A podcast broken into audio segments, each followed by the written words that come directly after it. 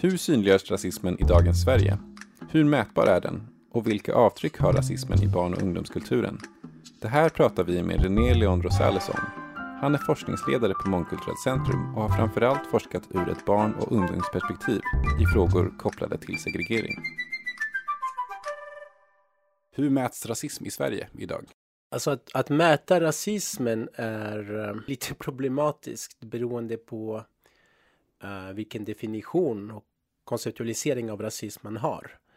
Uh, jag utgår ifrån en förståelse av det som kallas för rasism som ett väldigt komplext fenomen. Så att mäta rasism i hela dess komplexitet går inte att göra. Därför att vi pratar om ett fenomen som kan kopplas både till ett skillnadsskapande som är resultat av intentioner och ideologisk övertygelse. Men framförallt ett skillnadsskapande som, som är kopplat till omedvetna förhållningssätt kan man väl säga. Men även strukturella rutiner, normer um, som är bortom individers handlande. Så, så att mäta allt det där är svårt. Däremot så kan man säga att det finns möjlighet att ha indikatorer som kan tänka sig mäta eller ge, ge någon slags indikation när det gäller några av rasismens konsekvenser, uttryck. Idag så, så vitt jag vet så finns det ingen systematiskt äh, rikstäckande återkommande undersökning som mäter rasismens olika uttryck. Jag tycker att så kallade situationstester eller när du i grund och botten skapar en situation där du eliminerar alla andra variabler i utfallet än det som har att göra med utseende eller namn och så vidare som är rasifierat då.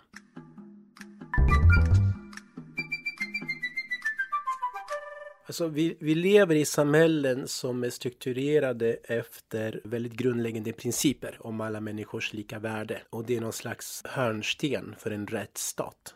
Och utifrån det så blir alla fenomen som resulterar i att människor inte har likvärdiga möjligheter att delta i samhället blir problematiska. För att det kan sägas gå emot en demokratisk grundtanke. För mig är rasism någonting som är djupt eh, genomsyrande eh, det mesta i vårt samhälle kan man väl säga. Vi insocialiseras i grundläggande meningsstrukturer där, som är djupt racialiserade från allra första början. Och det har konsekvenser för hur vi bedömer kroppar. Det, det är för mig väldigt okontroversiellt. Att det här finns i skolan är en självklarhet därför att skolan är en del av vårt samhälle. Och det är en så pass grundläggande del av vår kultur, alltså av den meningsskapande strukturerna vi växer upp i, hur vi lär oss att tänka kring olika kroppar. Att barnen får det väldigt tidigt. Barnen får den här känsligheten väldigt, väldigt tidigt och det, det här vet vi av forskning. Jag brukar tänka på mina egna barn. Och alla tre, oberoende av varandra, har någon gång haft den här diskussionen med mig där man börjar fråga om, där man visar för mig att man har förstått att det brukar vara så att um, goda människor i historierna de tar del av är vita. Och de som är skurkar, de brukar vara mörkare någonstans. Det är en väldigt grundläggande narrativ som är fortfarande väldigt närvarande i många av de berättelser som våra barn tar del av. Försök, när jag hittar på sagor för mina barn så försöker jag vända på det. Liksom. Liksom, det fanns en vit drake som försökte förstöra det här samhället och, och de här två hjältarna i, skulle slåss mot den här vita draken. Och jag har en inspelning där uh, Amanda började, avbröt mig och sa, men du pappa, vore det inte bättre om, om draken var svart? Och då ber jag henne förklara, så sätter jag på inspelningen. Då börjar jag förklara hur hon tänker. Hon var fyra år då. Jag tror att eh, det, som, det som är rasismen är egentligen kulturen av avtryck i våra hjärnor. Och när kulturen är djupt rasifierad, då blir våra hjärnors uppfattningsförmågor djupt rasifierade. Att lärare har svårt att se det är för mig ett problem. Eh, när man tillåter ett samtalsklimat i skolan där folk sitter och kallar varandra uh, vid nedsättande med nedsättande benämningar kopplade till etnicitet. Din jävla arab till exempel. Eller ja, den typen av uttryck liksom. När det blir en del av en vardag utan att läraren försöker problematisera det, då är det ett problem. Men att det finns i skolan är för mig, det är ju en självklarhet. Alltså, jag tror att det finns en jättestor kunskapsresa att göra när det gäller dels en teoretisk förståelse av rasismer. Dels sluta prata om rasism i singularis, prata om rasismer i pluralis.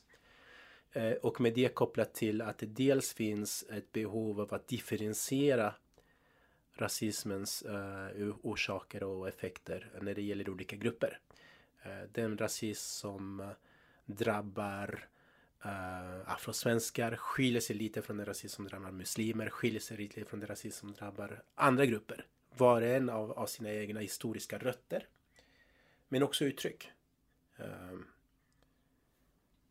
iscensätts genom olika praktiker helt enkelt. Förstå vardagsrasismen, förstå mikroaggressioner, förstå, förstå unconscious bias, förstå att rasismen inte handlar om intentioner bara. Inte handlar om elaka människor som är um, ideologiskt övertygande. Det handlar om allt det här. Det handlar också om det såklart. Viktigt att ha kvar den här kunskapen och sverige del i det. Men det handlar framförallt om hela den här andra delen som är en del av genom normaliserade eh, meningsskapande praktiker eh, som, som finns i vårt samhälle där vi, ja, vi växer upp i det.